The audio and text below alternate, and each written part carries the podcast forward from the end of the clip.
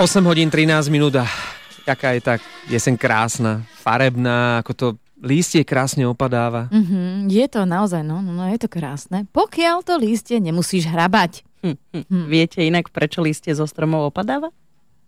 Chemendex. Hodina chémie, ktorá vás bude baviť. No lebo je jeseň. Áno, správna odpoveď. Výborne, Juraj. Ale ešte mám predsa len jednu info navyše. Aj za týmto procesom stojí biochémia.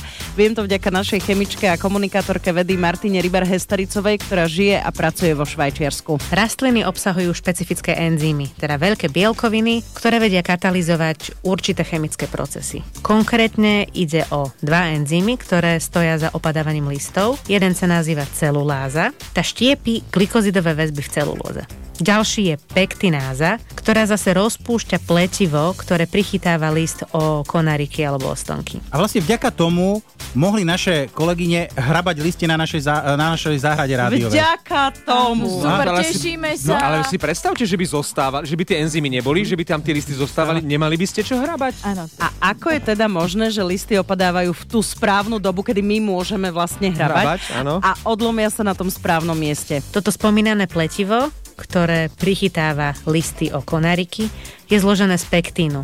A pektináza dokáže tento polysacharid rozštiepiť na malé monoméry, ako napríklad kyselina galakturónová. No, a je to tam. A celý tento proces s opadávaním listia sa odborne nazýva abscesia. Abscesia je regulovaná rastlinnými hormónami. Tie sa nazývajú auxíny, alebo tiež ďalší hormón je etén. Auxíny predstavujú skupinu zlúčení na báze indolu, ktoré viac menej zabezpečujú, že rastlinky sú šťastné a že dobre rastú. Ich hladina na jeseň klesne a listy teda začnú pomaly odumierať.